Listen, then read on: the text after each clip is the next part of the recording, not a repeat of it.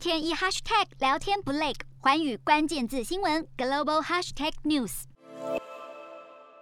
根据洛克希德马丁的官方介绍影片，新型的多任务水面作战舰，美国准备向希腊出售四艘，总价六十九亿美元。而且，美国国防安全合作署也批准洛克希德马丁一项价值二十五亿美元，用来升级希腊现有巡防舰的计划。不过，几个礼拜前，希腊总理米佐塔基斯才跟法国总统马克宏签下备忘录，要买三到四艘法国巡防舰。不免让人猜想，美国国务院是不是借由批准军售，又要夺走法国初步与希腊谈妥的军舰订单？不过，法国政府随后发出声明，与上次美国劫走澳洲前舰订单不同，美国这次抛出军售议题，事先已经向法国政府打招呼，爱丽舍宫完全知情，而且法国也很有自信，认为希腊向法国下的巡防舰订单不会再生变。法国国际广播电台报道，三艘交给希腊的巡防舰将在法国洛里昂造船厂建造，于二零二五年到二零二六年交付给希腊海军。巴黎方面强调，美国国务院抛出的军售